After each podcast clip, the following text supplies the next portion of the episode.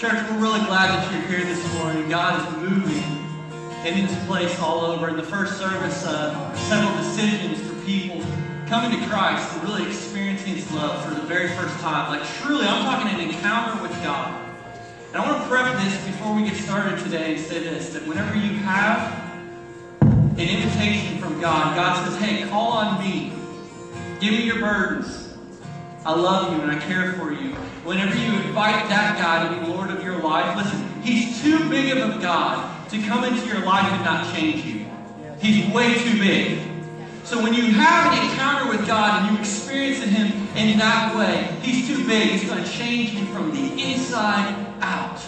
And so today I've got some really cool information for you, a great opportunity that we've been provided. As many of you know, as a pastor of this church, my wife was pregnant. She has delivered a baby this past week. I guess it was about 8 or 9, 10 days ago at this time. And she had some complications and some things that came up. And so I asked one of my great friends, I mean, I consider him one of my best friends, is Brad Wilkerson, to provide the word to us today. And so what I want to do is I want to just prepare our hearts. And I want to go to a time of just asking God to really speak to us. Because I believe that what He did in that first service was life-changing.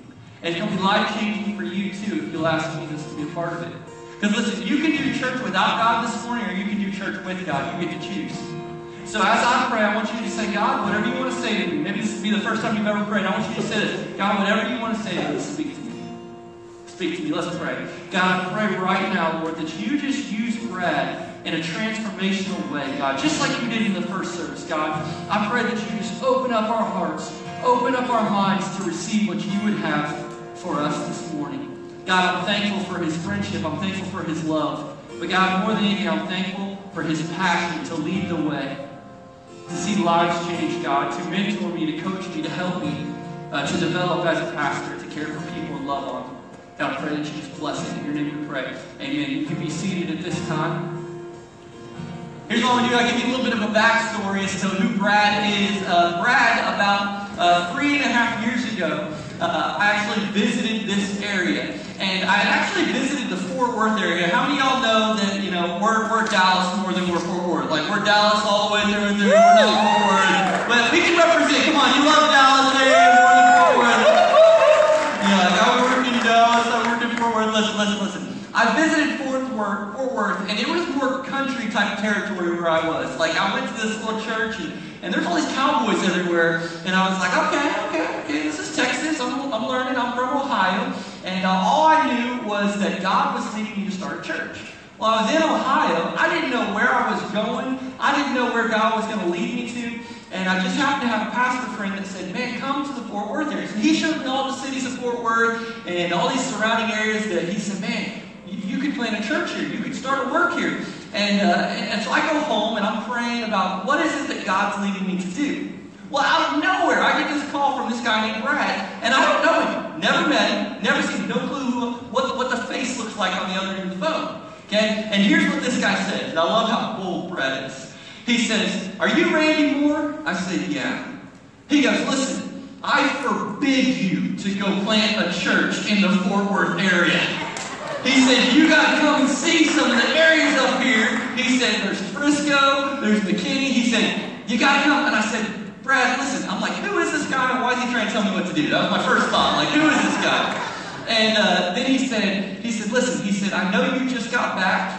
I was working at a church at the time. You know, I had responsibilities, different things going on, and I'm thinking, I can't leave and just go there again. And he goes, listen, man, I'll book you a flight. He said, I'll take you and tour you around. I don't know this guy. So I'm like, why in the world is this guy willing to do any of this? And it really was, whenever we read the stories of like Paul and how he would go city to city and town to town and preach the gospel, there would be people that would house him and feed him and take care of him. That was Brad for me. Brad's this guy that I don't know. He's like, get here. So I'm like, okay, well, God, you must be opening this door because, listen, you know I'm poor. When I'm talking poor, I'm talking poor. Rudy says he was so poor growing up that they didn't even give him a middle name. That's how poor he was, all right? Like, seriously, that's how poor we were growing up. You just didn't get everything you needed. And so when Brad said, listen, I'll buy a plane ticket. I'll do whatever it takes to get you here. We'll give you a place to stay. I'm like, dude, God must be leading the way on this. So we came out and visited, and I'll never forget the day. Brad takes us down to 121 and Custer Road, and he says, listen, somewhere in this area, right in these parts, he said, there needs to be a church that's got what you offer. He said, I believe with all my heart that there needs to be a church that's got your DNA. And he said, there are people hungry here for the gospel of Jesus Christ, and they need direction, and they need healing, and they need to find purpose in their life so they can live their life according to God's plan. And when he was teaching that, because I mean it was a moment of time, and it did something right here in my heart. And it was like, I'm in. I'm coming. Now listen, I didn't know anybody in this city. Nobody. I'm moving from 16 and a half hours away to come start a church. I have no people, no money, and no building. But I got Brad who told me something good. It's like, what in the world's that all about? And he spoke vision into me. And it was from that day forward, I was like, dude, I'm all in. Anybody else in the room, by survey, you say, you're kind of like me, you're either black or white. You're either not moving at all or you're running. Anybody like me? Come on now. Come on now. That's me. I was like, dude, I'm trying to figure this out. And when he spoke those words, I was like, boom, I'm in. I'm never going to look back. And we haven't looked back. And so Brad has been assigned to me through Converge to be my coach. And for the first 2 years, he coached us in the church plant. Mentored us, trained us. I remember calling him saying, dude, what do I do in this? What do I do in this? And he would give me guidance and wisdom. And he's really led the way, so I'm excited to have him here. If we can get Dan, if you don't mind bringing the table up, we're going to welcome Pastor Brad up. Give him a warm revolution welcome. Woo!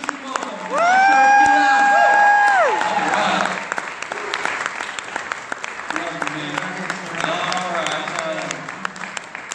You guys doing all right today? Alright, y'all doing alright today? Woo! Before I let Randy go, I got to tell you a couple things about Randy that you probably already know, but so this morning, they're in the first service, they're singing, and I leaned over and I said, Randy, how old are you? He said, I'm 31. And I said, man, I was getting my driver's license the year you were born. And so I started thinking there's a couple things that are going to transpire in your life over the next 16 years as you push 50. And the first one is this, is that when you're 47, I doubt you have that kind of hairdo.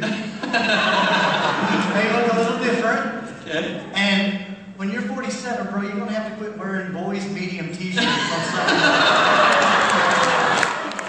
You're going to have to move to the fluffy side of things because that ain't going to work when you're 47. You're not going to not pull that off. You can pull it off. No. You look good, brother. You work out? A little bit. I don't. Y'all tell I don't work out? Yeah. Hey, thanks. I'm leaving. Thanks I'm not staying up here. I don't know what you're going to say next. I'm leaving. You guys are so blessed to have Pastor Randy and Amy as your pastor and pastor's wife. They are amazing people. And I still have not figured out where all the energy comes from. And if I could ever figure it out, I would get me some of that. I don't think the guy ever sleeps. I don't think he ever takes a moment just to catch his breath. And so y'all going to have to make him do that. And you're going to have to make him just enjoy the moment, not just be in the moment. I got to tell you some funny stories about your pastor. When we went to an assessment center in Indianapolis, Indiana, took them there to be assessed by Converge USA Assessment Center, where we tell them if they have the 16 building blocks, they have the stuff, they have the DNA of a church planter. And so they go through this entire week of assessment, and we look at everything from personality profiles to strength finders. We hear him preach. We hear the philosophy of ministry. We ask them a bunch of questions, and they're like, why are you asking these questions? And so on the last night, we let them go out on a date night, all the couples that we're assessing, and then we go into this room until about 2 in the morning, and we talk about these people behind their backs. It's so much fun. And we assess everything that we've seen. We look at the personality profile. So we're in the midst of talking about Randy and Amy, and one of the questions comes up, is that the natural color of Amy's hair? That came up, and so that came up, and then this question came up, we know it's not, but, and then this question comes up, is he really that excited? And I said, I don't know. Really, I don't know. I've only known the kid for about a month, but I know this, when I'm around him, something happens. I get excited. I don't feel like I need a nap as much when I'm around Randy. And so we're having this conversation, and this guy from Chicago who's an assessor, he says, well, I think he's fake. I think he's a total, complete phony. I think he's performing for us, and he's putting on an act. And a psychiatrist, instead of the counselor who does all the testing of the personality profiles and the strength finders, he looks at this guy and he says, dude, have you looked at his strength finders? His number one strength is woo. W-O-O. That means he can sell an Eskimo snow. And so what that means is he is exactly what you are seeing. He is not performing, because if he was performing in 3 days of the pressure cooker we put him through, he would stop smiling. But he's never stopped. So he's not performing. And this guy was from Chicago, and he says, well, I'll tell you what, it wouldn't work in Chicago because we're just not that happy.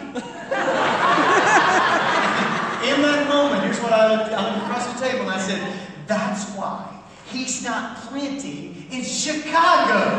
He's planting in the land of big hair, big cars, and big smiles. Big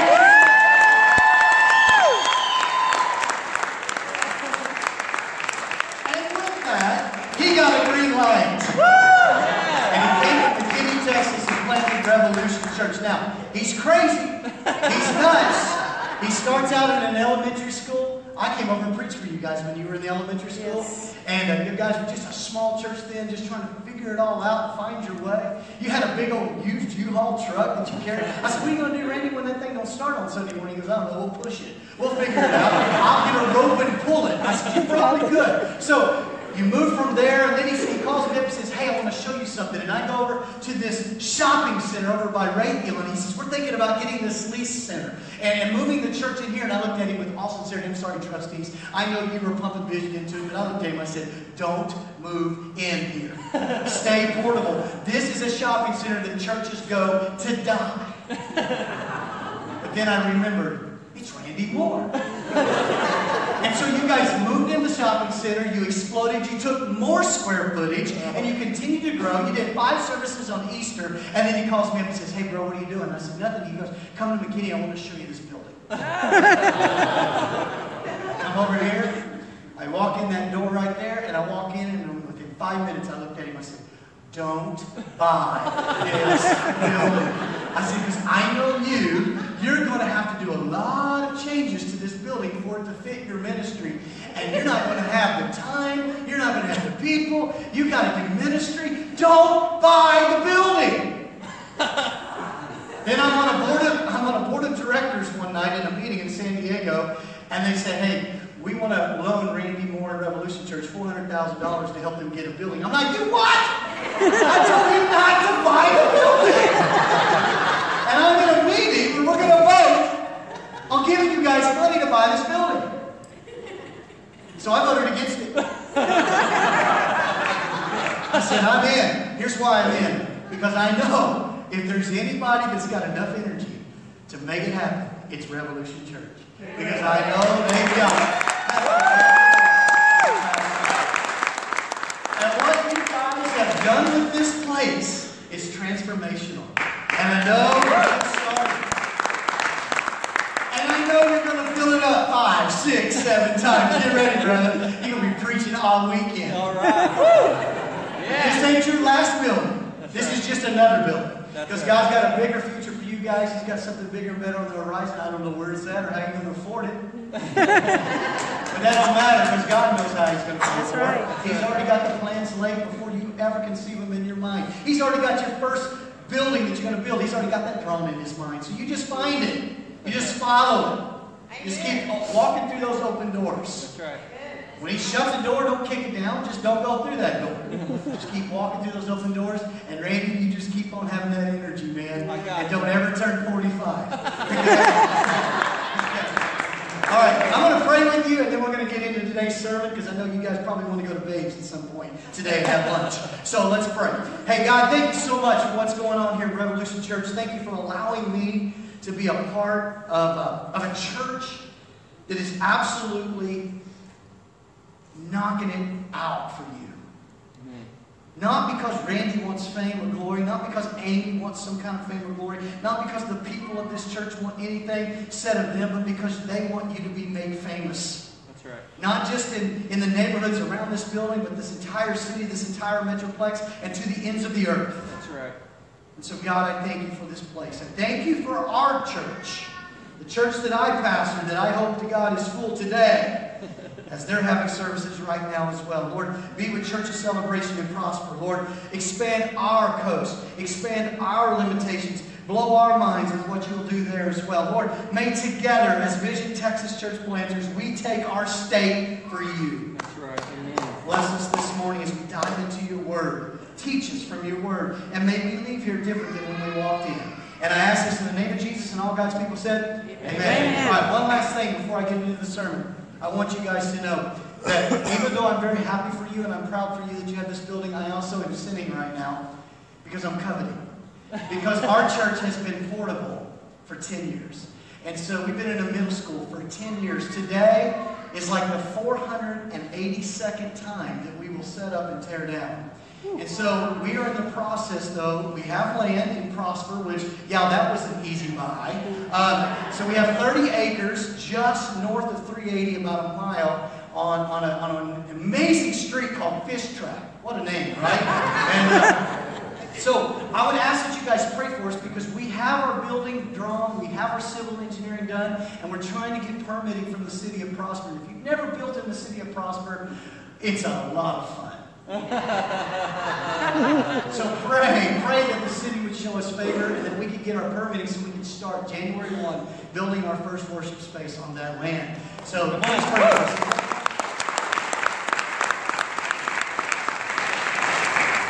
We got a guy in our church, his name is Jerry Bronner. He's been setting up and tearing down for 10 years. He was in the original team that started, and he's still doing it today. And every time I see Jerry on Sunday mornings, he hugs my neck and he just says, hurry. That's all he says to me, hurry. I said, I am, brother, I am. All right, let me start off with just sharing this quick little story. This will kind of set us up. And while I'm reading this story, if you have your Bibles, you can find Matthew chapter 7 and Matthew chapter 13, first book of the New Testament, right dead center about in your Bible if you're new to your Bible. If you have a smart device, you just click some buttons and you can find it, right? One day, there was a young boy that came home from school, from elementary school, and this boy's name was Thomas Edison. This boy came home from school with a letter that the teacher had given to him to deliver to this boy's mother, and the teacher specifically told the little boy, do not read this letter, it's for your mother's eyes only. So when Thomas Edison got home, he delivered the letter to his mother. His mother began to read the letter to herself, but while she was reading it, Thomas Edison asked, what's in the letter? With tears welling up in her eyes, this is what she read to her son.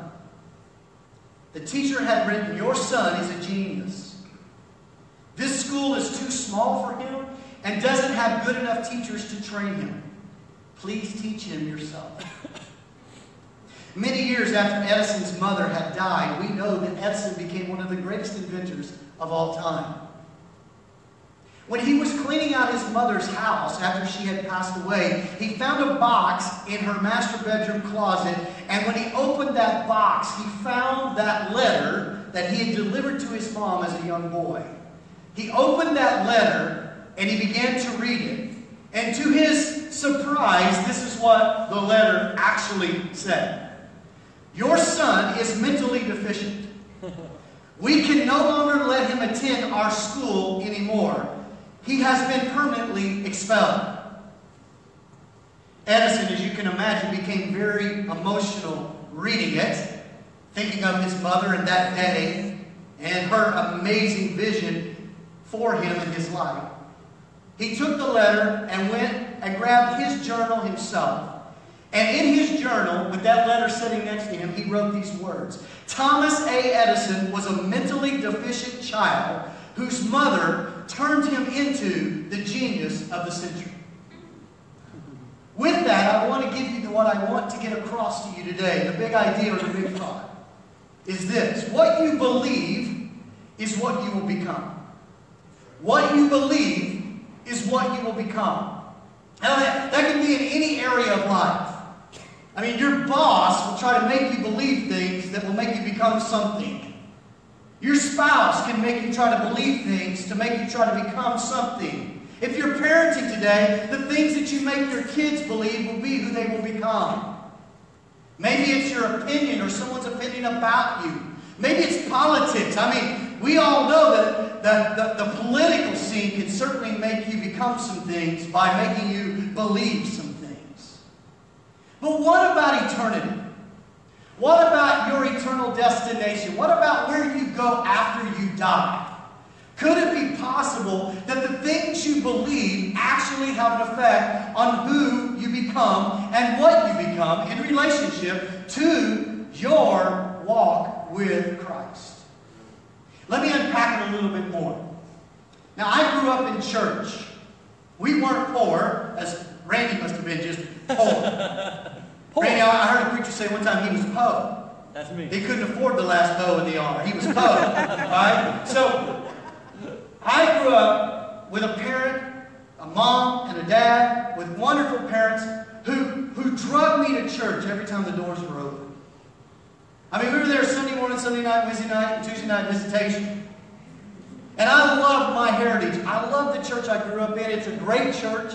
It's about 35 minutes north of here. It's a great place. It was a great place to grow up. But the church that I grew up in was what I would tend to say was a bit legalistic. It was a church where women could wear pants to church. Anybody know what I'm talking about? It was a church where the organ had to be on the right side and the piano had to be on the left side, and if you moved either one of them, you were the devil. You know, we sang out of hymn books. As students, growing up in student ministry, we'd go to camp in San Antonio, where it wasn't 103, we just called it the surface of the sun. And we had to wear pants all week, and we had to play softball in jeans. And girls' swim time was different than boys' swim time, and there was a 1-hour interval in between, so that possibly no way could we see each other crossing in a bathing suit. This is the church I grew up in. And I love my heritage. I learned so much there. But I'm going to tell you what that style of ministry and that becoming what you believe mentality did to me. It created a young teenage boy who thought that his assurance in God was based on checking off boxes, dotting I's and crossing T's, thinking that somehow God loved me more because I read the King James only version of the Bible rather than the NIV. Thinking that God loved me more because we didn't have a TV in the house rather than if we did have a TV. That God somehow would love me more because I performed better for Him, realizing that He loved me before I ever had done anything. But God commends His love for us that while we are yet sinners, Christ died for us. You know, God loved you before you ever performed for Him. That's good. And so this mentality was embedded to me, and I became what I believed. Here's what I became. I became a make-believer. I became a young man, even growing up into my 20s, who could put it on Sundays, but loved to take it off on Mondays. And then on Sunday morning, put it back on, and then take it off on Mondays. I did this all through school. I went to my 10-year class reunion, and we stood up and told everybody what we do for a living now. And I said, I'm a pastor. And they all went, you what? A pastor of what? A pastor of a pastor. I preached the gospel. They're like, the gospel? What's that? See, I had become very, very, very skilled at becoming a make-believer. Because I had become what I was told to believe. And what I was told to believe is, it was about what I did that made Jesus love me, rather than what Jesus had done already for me. That Jesus had already accepted me. That Jesus loved me. And that man-made tradition added to the gospel, diluted the gospel rather than making it better. Because Jesus plus nothing equals everything. And so it created in me a spirit, this idea of making believe that I was something that I wasn't. You see, what you believe today, what you believe about the pure truth, what you believe about truth. And when I say truth, I mean the teachings of Jesus. What you believe about the truth could lead you to missing heaven by 18 inches. What you believe about the truth of the Word of God and the truth of the teachings and the truth of the life of Jesus, if you believe it wrong, if you believe that it has something to do with what you do rather than with everything that he did, you can miss heaven by 18 inches. And you're like, how's that possible? How's it possible to actually miss heaven by some measurement? Well, 18 inches is pretty much unanimously the average between a human's mind and a human's heart. You see, it's very possible that you can know everything there is to know about God, everything there is to know about His Word, and miss the God of the Word. It's very possible that you can become what you believe because someone told you to believe this, rather than actually diving in for yourself and finding out what Jesus really said. And you can miss heaven by 18 inches. And I'm not here today to cause doubt. Listen. By no means do I want anybody to doubt their assurance of their salvation today. I want you to seal that deal today. I want you to walk out of here saying, hey, there is no question that I'm not going through some religious, traditional rituals to earn salvation. I'm just putting my faith and trust in Jesus and His finished work on the cross. We have an epidemic going around in churches today. We have an epidemic in our nation, and it's this. We have churches full of people that have become culturally conditioned Christians. They embrace basic Christian ethic, but they never truly surrendered to the Christ behind that ethic. I mean, there are a lot of things in our world, and specifically in our nation, that are being done under the banner of Christianity that have nothing to do with the teachings of Jesus. And it's been going on for years. You can call yourself a Christian and justify just about any action. But Jesus never called His followers Christians.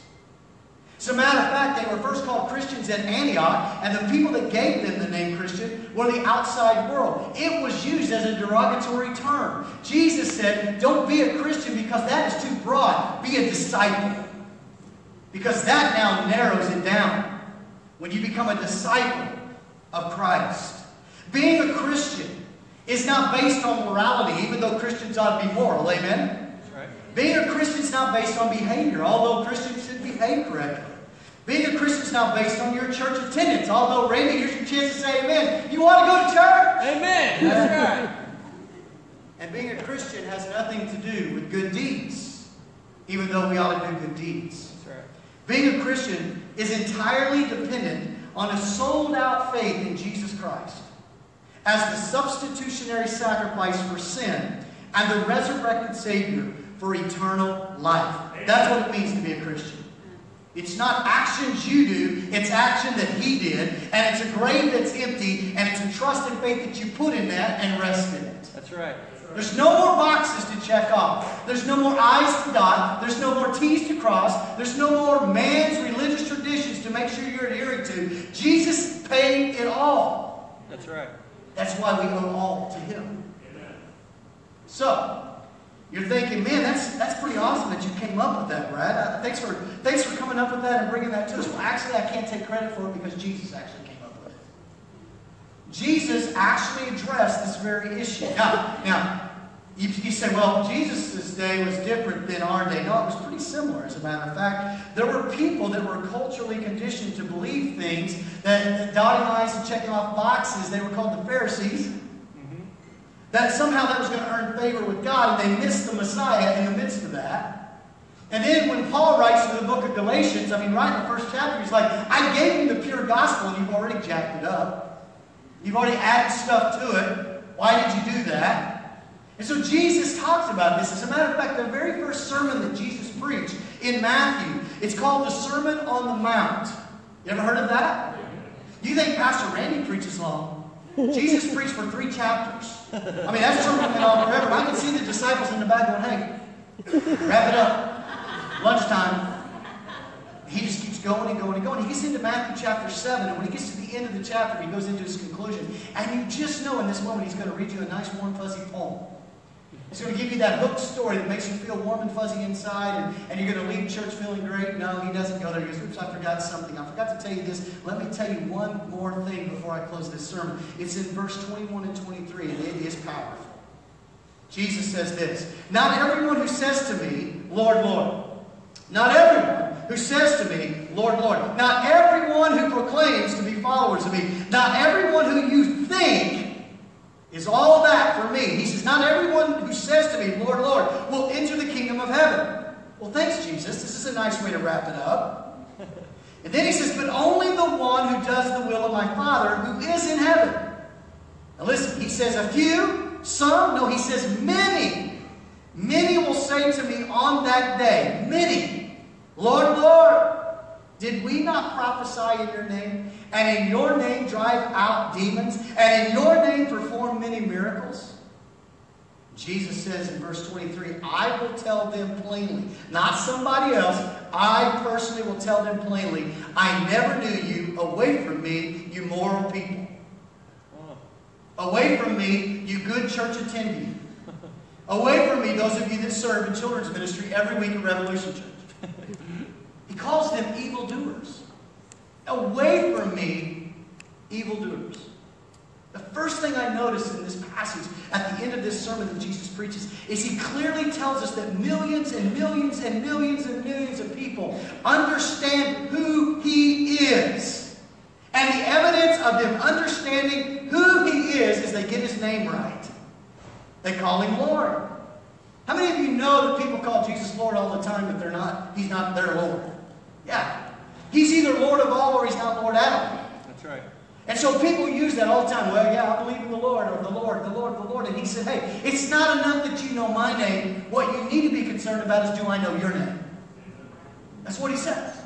And then the second thing he points out in this last point of this sermon is that there's going to be millions and millions and millions and millions of people that are going to say, not only did we know your name, God, but look at all the things that we did in your name. I mean, look at the fact that we cast out demons. Now, you want to grow your attendance here on Sunday? You want to go to 20 services on a weekend? Start doing that. People will come for miles to watch that. He says, we've cast out demons in your name, Lord. We prophesied in your name. We've done mighty works in your name, Lord. We didn't just get your name right. We worked for you.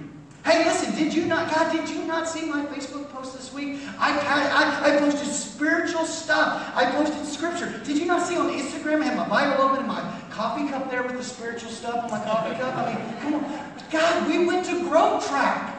Come on. We actually went to Growth Track and moved beyond that, and we remembered the dream team. How awesome is that? We got plugged into your church, and Jesus says, it's not enough to know me. It's not enough to know who I am, know my name. It's not enough just to do that. It's not enough just to work for me. Do I know you? You see, we're so interested in what we do for the Lord, and Jesus is interested in who we are in him. He's more interested in what we are becoming rather than what we're doing. We think that somehow, some way, God is impressed with our religious activity. God is so much more concerned with who you're becoming rather than what you're doing. He says, I never knew you. And that's what I call a culturally conditioned Christian.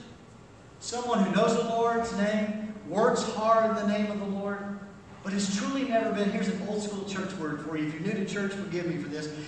Never been truly born again.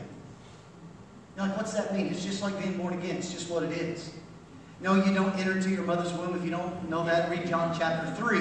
Jesus unpacked that for Nicodemus. You don't go back into your mother's womb, but you are spiritually reborn. And it's not about turning over a new leaf, because every time you turn over the new leaf, it's the same leaf. It's just the other side. This is a new you. This is a 2 Corinthians 5:17. If any man is in Christ, he is a new creation. Behold, the old has passed away, the new has come. That's right. Everything changes when you become born again in him. You move from just knowing his name to him knowing your name. That's what it means to be born again. And so as I developed and wrote this out, and even preached this at our church 6-7 weeks ago in a series we did called Pop Culture, I thought to myself, I wonder if I, as a pastor, have created a church full of make-believers. I wonder if it's okay that over half our adult congregation possibly sits under my teaching every week and truly doesn't have a relationship with Jesus. I wonder, even in this room right now, how many folks call Revolution Church their home. And they're in the midst of just simply living a life of being a make-believer. Checking off a box, dotting an I, crossing a T. Doing what you thought you had to do because somebody made you believe that's what you had to do when you were a teenager to earn God's favor. And yet the whole time God says, I've already shown you favor. It's called my son. There was a quote, or there was a phrase that an evangelist used many years ago on a stage just like this one. That was preaching something very similar to this. He used this phrase, and it changed my wife's life. My wife and I have been married now over 25 years. But this was the moment that changed her life. I didn't change her life, even though I think I should. You know, right? This changed her life. When the evangelist on the stage used this phrase, if you are 99% sure that you're saved, or that you know Jesus and Jesus knows you, then you are 100% lost and on your way to hell. If you're 99% sure. See, my wife had grown up in a teaching that said, check off boxes. Do this, this, this, and this, and God will let you enter into heaven. But in that moment, she realized, I know his name, and I've done things in his name. I've worked for him, but he doesn't know my name. And it changed her life. It changed the trajectory of her life because she went from being a make-believer to a full-fledged follower of Jesus. In Matthew chapter 13, you're like, finish the story. I will at the end. In Matthew 13, Jesus continues to teach this principle. And he's teaching a parable. And you know what a parable is? It's an earthly story with a heavenly meaning. Jesus is teaching, and he says this in Matthew chapter 13, verse 44 through 46. He says, the kingdom of heaven is like a treasure hidden in a field. When a man found it, he hid it again. And then in his joy, notice that, in his joy, he went and sold all he had, and he went back and he bought that field. Do you know why he went back and bought that field? Because there was a treasure in that field, and that treasure was worth everything he owned. Again, the kingdom of heaven is like a merchant. Now we have a merchant. We had a man in a field, now we have a merchant. Looking for fine pearls. He must be a jeweler. When he found one of great value, when he found that pearl of great value, he went away, he sold everything he had, and he came back and he bought that pearl. Jesus is telling this parable to get people focused not on the pearl, not on the field, but on the treasure called Jesus that is the kingdom of heaven. You see, God is trying to get you and I not to live for the kingdom of earth, but to live for his kingdom. You're like, well, what does that look like?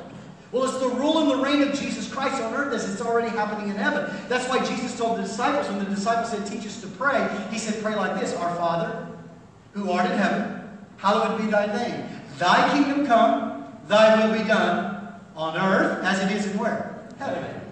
So the kingdom of God is literally the reign and the rule of Jesus Christ on earth as it's already happening in heaven. And if you are in Christ, listen to me, if you are in Christ today, you are already an eternal living being. You don't have to die to experience eternity. You are already living eternally. And if you're living eternally, if you're already in the kingdom of God, the kingdom of heaven, then it should change the way you live in a place that's not your home. You following me? This is not your home. You're just a visitor. Moses would say you're just an alien. So it changes all of you. So if you're living for the kingdom, if you're like this man or this merchant that's found this treasure or this pearl, then you're no longer living in a culturally conditioned Christian atmosphere. You are permeating that atmosphere with the kingdom of heaven. That means every room you walk into, that means every place that you go as a child of God, the room changes. The culture of the room changes. The culture of the atmosphere changes.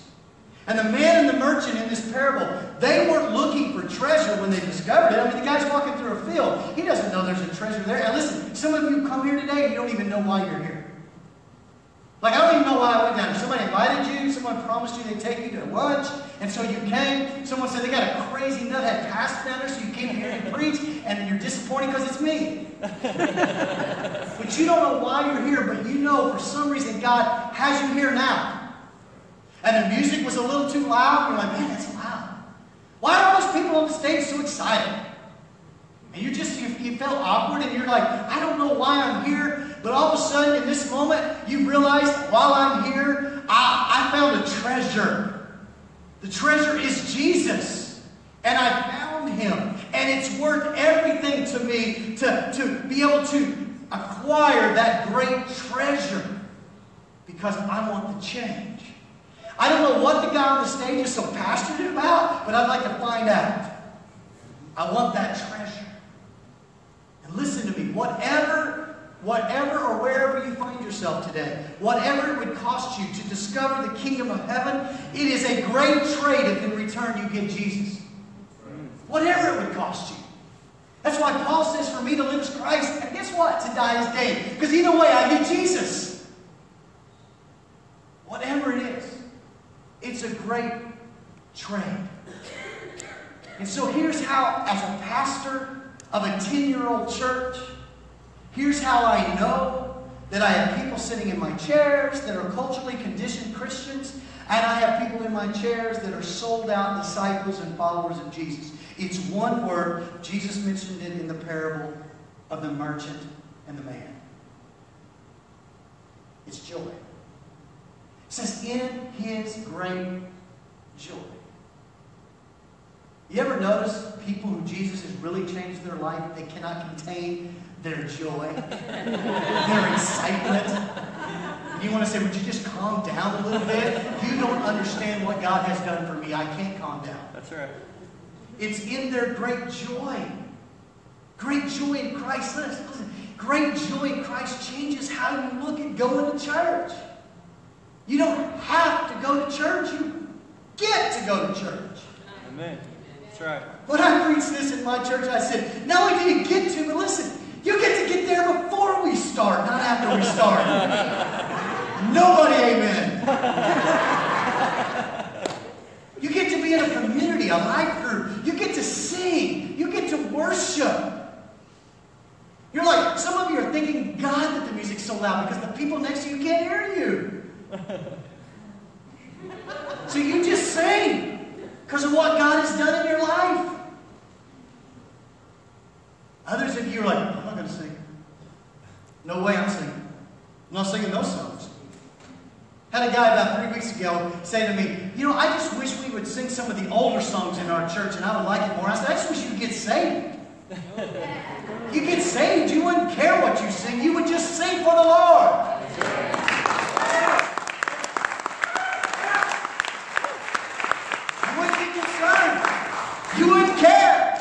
Like sing Led Zeppelin and you wouldn't know the difference.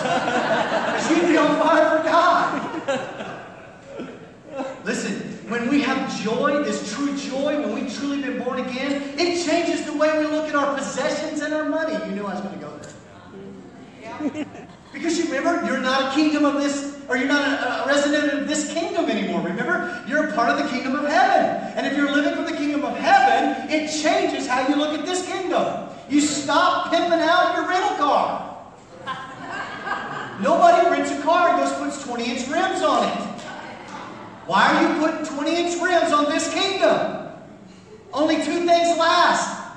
The Word of God and the souls of men, women, boys, and girls. Invest in that which is going to matter 100 years from now. Amen.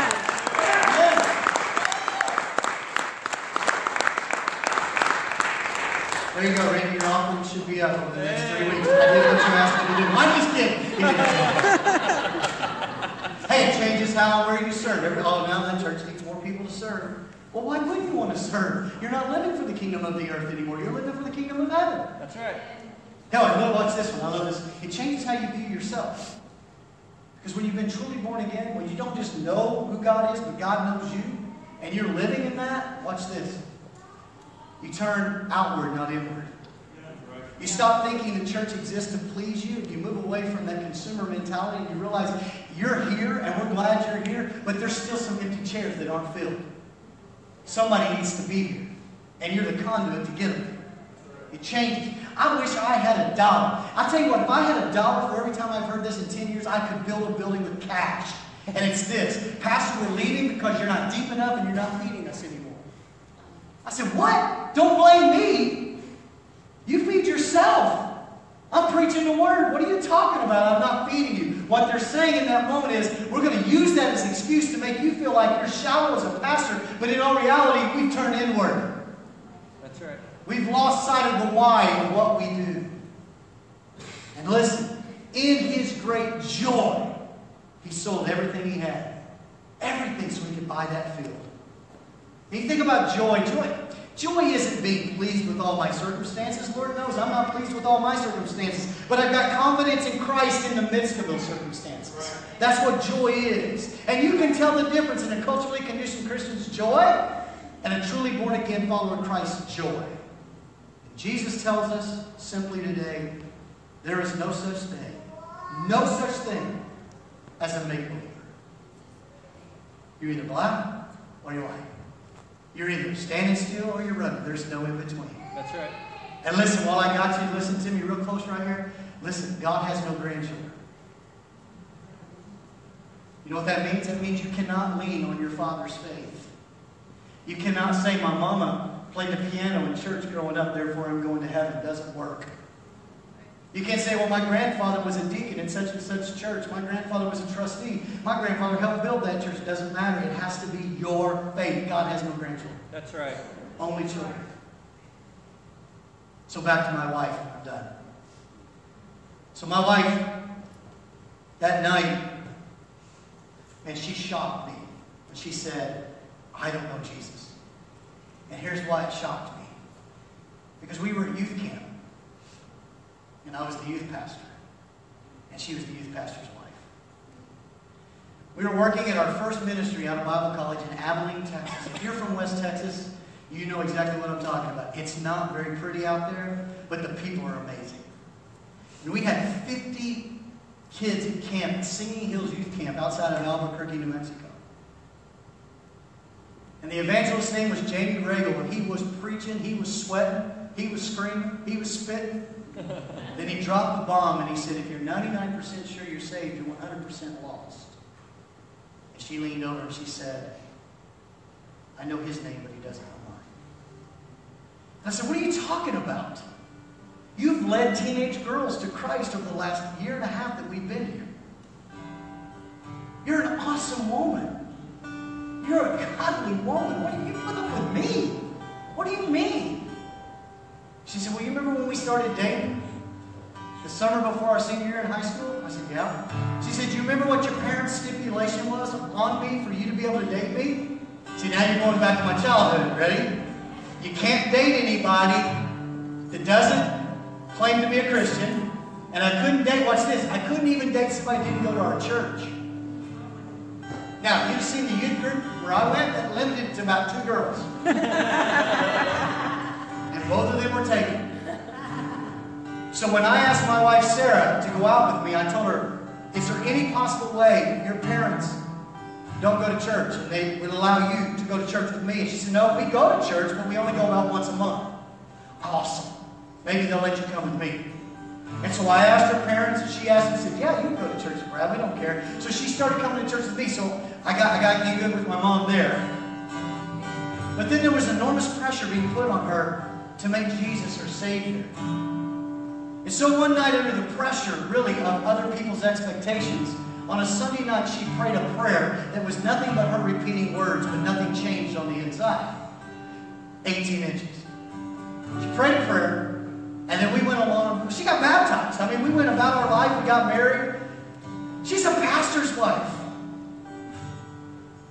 And that night at youth camp, I got up at the end of the sermon, went outside and sat down on a park bench with my wife and led her to Christ. Showed her the verses she'd seen and used 100 times with other girls. And I led my wife to Jesus at Singing Hills Youth Camp in Albuquerque, New Mexico. And the moment that that happened, I realized I've got to go home and I've got to tell my pastor and I've got to tell my church that the youth pastor's wife didn't know the Lord. That's weird. And so I had all this anxiety and all this fear. But when I got home, I told him, listen to me. My wife got saved, and she stood up. She said, she gave her story. She got baptized. And I'm going to tell you what happened in the church. Revival broke out. Because adults all over the congregation began to leave their seat and come forward and say, that's me, that's me, that's me. I've been checking boxes all my life. I've been dotting I's and crossing T's. The Lord does not know my name. And people begin to get saved. And I want to tell you today, if that's you, if you're just like my wife, if you're sitting here and you're thinking, I could never do that, what would people think of me? I want to tell you what they would think of you. They would welcome you to the family of God, and they would celebrate you. Amen. And they would celebrate our family.